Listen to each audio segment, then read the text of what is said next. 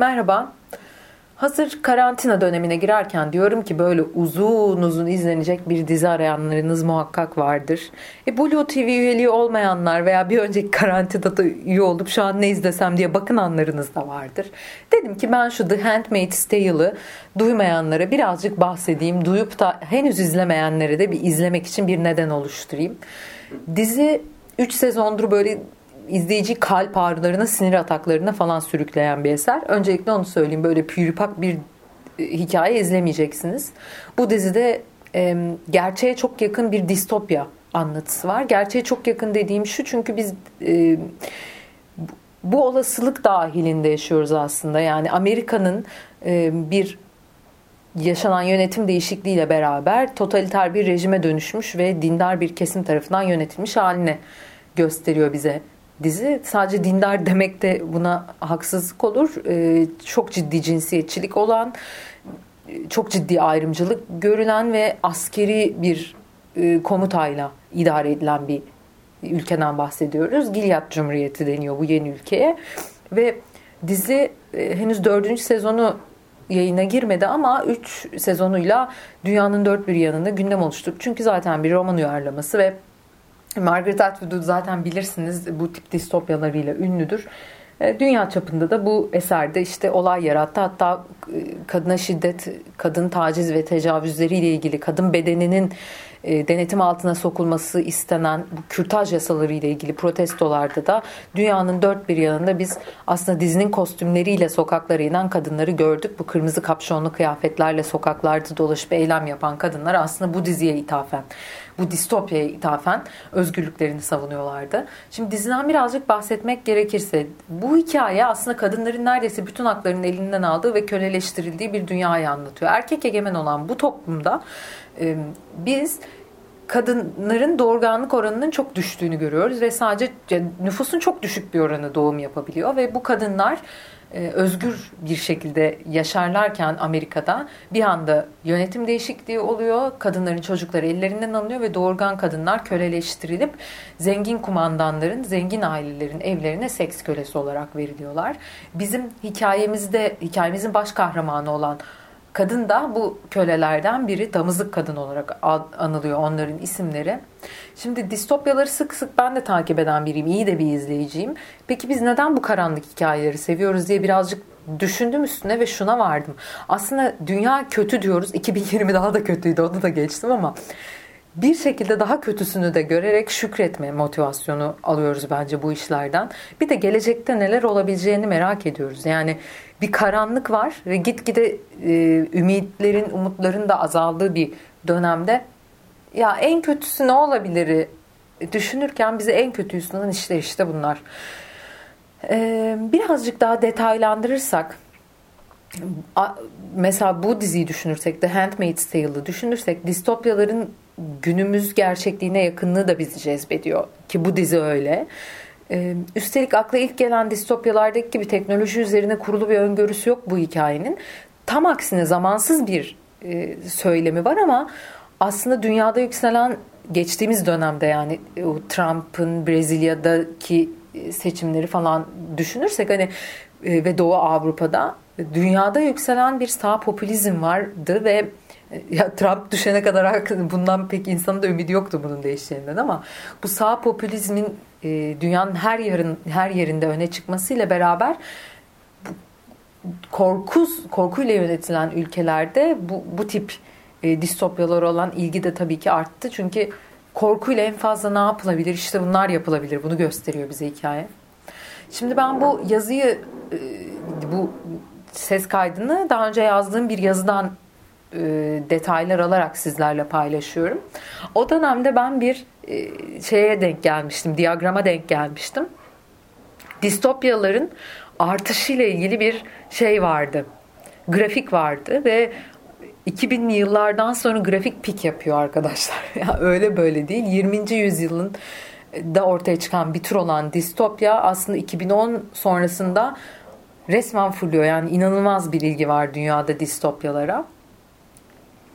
Şimdi bu kitabın da yani dizinin uyarlandığı kitabın da yazarı olan e, yazar şöyle bir demeç veriyor 2000'li yıllardaki bu yükseliş sorulduğunda diyor ki insanlar özellikle gençler olmak üzere gelecek korkusunda kendilerini tedirgin hissediyorlar. Daha fazla sosyal istikrarsızlığın olduğu bir gelecek öngörülüyor. Özellikle iklim konusundaki felaket senaryolarından bahsediyor yazar ve insanların korktukları e, yerden bu tür korkuların e, bu, bu tür kurguların doğduğunu söylüyor. Aslında çok da doğru yani dünyada yükselen bu e, sağ eğilimli liderlerle beraber korkular, kaygılar da tetikleniyor. Şimdi mesela en bilinen distopyaları falan düşündüğümüz zaman 1948'de yazılmıştı hatırlıyorsanız 1984 adlı roman ve 1984 aslında 1984'te gerçekleşmedi. Daha aslında bir 2000'ler tahayyülüydü belki o her tarafta kameraların olduğu, herkesin evinde işte televizyonlardan izlendiği falan filan o o monitörize edilmiş dünya fikri aslında 2000'lerde daha çok hayatımıza girdi. Ne kadar 80'lerde yükselmeye başladıysa da. Şimdi Handmaid's Tale da 1985'te yazıldı aslında. Ee, yeni dizi olmasına rağmen. Ee, ama kitabı 85 yılında piyasaya çıktı. Şimdi Trump'ın da o Reagan'ı anımsatan kadın düşmanı söylemleri günümüzde de hala yoğun ilgi duyulmasının bu, bu hikaye yoğun ilgi duyulmasını açıklıyor. O dönemin lideriyle bu dönemin lideri de aslında çok farklı değil. Yani distopyalarda felakete ayna tutan dünyalar bugünkü yaşamımızla korktuğumuz gerçeklikle ve bugün dünyanın başka bir yerinde olanlarla benzeşiyor. Ee, hikayenin yıllar sonra yeniden popülerleşmesi işte dünyadaki bu e, yükselen ırkçılıkla, sağ popülizmle vesaire açıklanırken yazar şu sözlerle devam ediyor açıklamalarına. Kitapta karakterlerin söylediği bazı cümleleri hayatta başkalarından da duyarsınız. Kitabın yayınlandığı 80'lerin ortasında şimdikinden daha az geçerliydi bu. Aslında bahsettiği şey şu ki bugün daha bu, bu distopyaya, bugün bu söylemlere aslında daha yakınız. Bir yandan şöyle de yorumlanabilir. Bugün daha çok uyarı alıyoruz. Yani şu an dünyanın e, herhangi bir yerinde olan bir olay bize e, yan kapımızda olmuş gibi oluyor. Mesela size şöyle bir örnek vereyim. Geçenlerde bir çok yakın bir arkadaşım Milano'da yaşıyor. Twitter'da gezinirken bir ileti gördüm. Milano'da bir banka soygunu işte rehinliler var falan filan diyor. O da Milano'nun merkezinde biliyorum. Hemen ona mesaj attım. İşte dedim böyle böylesin orada banka soygunu varmış. Olay yan sokağında oluyor arkadaşlar. Yani o soygun arkadaşın yan sokağında ve haberi benden aldı inanılmaz bir çağdayız. Böyle bir uyarı, böyle bir e, iletişim ağı bugüne kadar olmadı dünyada. O yüzden de belki evet bugün daha çok ses getiriyor bu hikayeler. Şimdi Handmaid's Tale'ı yorumlarken Suriye'deki ezdi kadınların e, köleliş, köleleştirilmesi de dünya gündemine geldi. Suudi Arabistan'daki yasaklar da dünya gündemine geldi. Kürtaj yasası eleştirileri de dünya gündemine geldi. Yakın zamanda hatırlarsınız hem e, Amerika kıtasında hem de e, Doğu Avrupa'da zaten bu tip kürtajla ilgili yasalaştırılmaya çalışılan kadın bedenini denetim mekanizmaları ile ilgili kuralları gördük ve kadınlar sokağa indi protestolarını gerçekleştirdi. Kadınlar kürtaj yasağına karşı da bu Handmaid's Tale'daki damızlık kadınların kıyafetlerini giydi. Çünkü dizide de bir üniforma giyiyorlar. Kırmızı bir kıyafet giyiyorlardı. Şimdi eril duruşlara karşı bu, bu tip hareketler, yasaklara karşı bu tip hareketlerde dizinin kostümlerinin ve objelerinin kullanılması elbette çok çarpıcı. Aslında dizi Amerika'yı da yeniden keşfetmiyor. Bakmayın yani New York Times şöyle bir cümle kullanmıştı. Kadınların ve bebeklerin kontrol edilmesi bu gezegen üzerinde tüm baskıcı rejimlerin özelliğidir. E, kitabın da yazarı olan Margaret Atwood e, New York Times'ta yazdığı yazıda bunu dile getirmişti. O, o yüzden aslında yani dünyada da kadın bedeninin dizdeki gibi tahakküm altına alınmak istemesinin nedeni bu. İktidar mücadelesinin verildiği ilk mikro alan çünkü bedenler. E, ve Gilead Cumhuriyeti'nde de tabii ki o kontrol edilmeye çalışılan bu. Çünkü dünyanın dört bir yanında bugüne kadarki otoriter bütün rejimlerde yapılmaya çalışılan da bu oldu. Tıpkı gerçeklikteki gibi dizide de öyle yani. Şimdi Handmaid's Tale e, üç farklı tepkiyle karşılandı. Nedir o? 1985'te Kanada'da, 86'da Amerika'da ve İngiltere'de yayınlandı kitap. Önceleri e, birçok röportajında işte önceleri aldığı tepkileri birçok röportajında yazar belirtiyor. Hikaye bir iç savaş yaşamış ve bir diğerini yaşama endişesi olmayan İngiltere'de hoş bir hikaye olarak karşılanmış. Kitap yayınlandığında gelen eleştiriler bu yönde.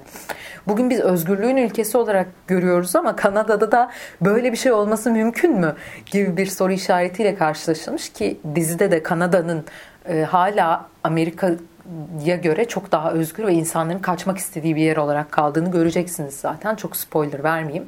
Yazar okurların kendisine bu hikaye Orta Doğu'yla mı ilgili diye sorduğunu söylüyor. Çünkü e, o kadar Orta Doğu'ya ait görülüyor ki bu kadın üzerinde kurulan tahakkümler ve otoriter rejimler ama hayır. Dizi Amerika'da geçiyor. Ama yazar da bu soruya şöyle bir cevap veriyor bu hikaye Orta Doğu'da mı geçiyor diyenlere. Bunlar dünyanın her yerinden olan örneklerin toplamı. Tek yapmamız gereken tarihte 100 yıl geriye gitmek diyor. 100 yıl önce tüm dünya böyleydi ama geçmişimizi çok çabuk unutuyoruz bildiğiniz gibi. Şimdi Handmaid's Tale'ın yarattığı ilginin nedeni de aslında bu.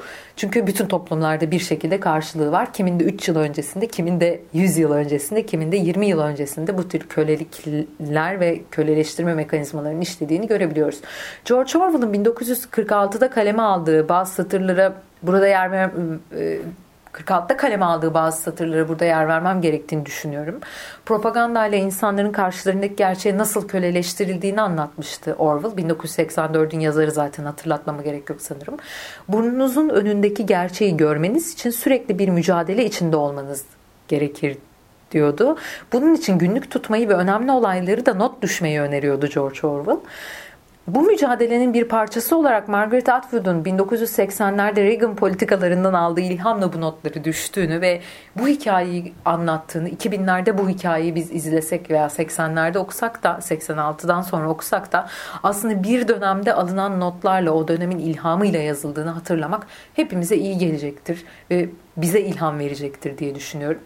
Distopyanın gerçeklerden bu kadar beslendiğini ve geçen 40 yılda kadın bedeni üzerinde gerçekleştirilen muhafazakar politikaların daha yüksek sesle söylenebildiğini görmek sanırım izleyiciyi derinden sarsıyor. Hikayenin bu kadar sarsıcı olmasının nedeni bu galiba. Aslında evet bu dizide anlatıldığı gibi bir cumhuriyet yok. Böyle bir ülke yok. Ama dizide şunu söylüyor. Bu cumhuriyet senin içinde diyor bir karakter diğerine. Evet hepimizin içinde tarihte, bugünde ve gelecekte. The Handmaid's Tale bize yolumuzda var olan büyük delikleri gösteriyor. Yazının anlatının başında söylediğim gibi. Birkaç yanlış adım atsak içine düşebileceğimiz delikler bunlar.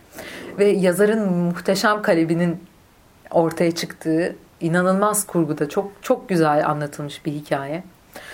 Ee, Disney yönetmenliği de çok çok güzel. Zaten izleyenler o hem oyunculuklar hem yönetmenlikler hem de senaryo için çok büyük bir alkış hazırlayacaklarını düşünüyorum. Bundan çok eminim.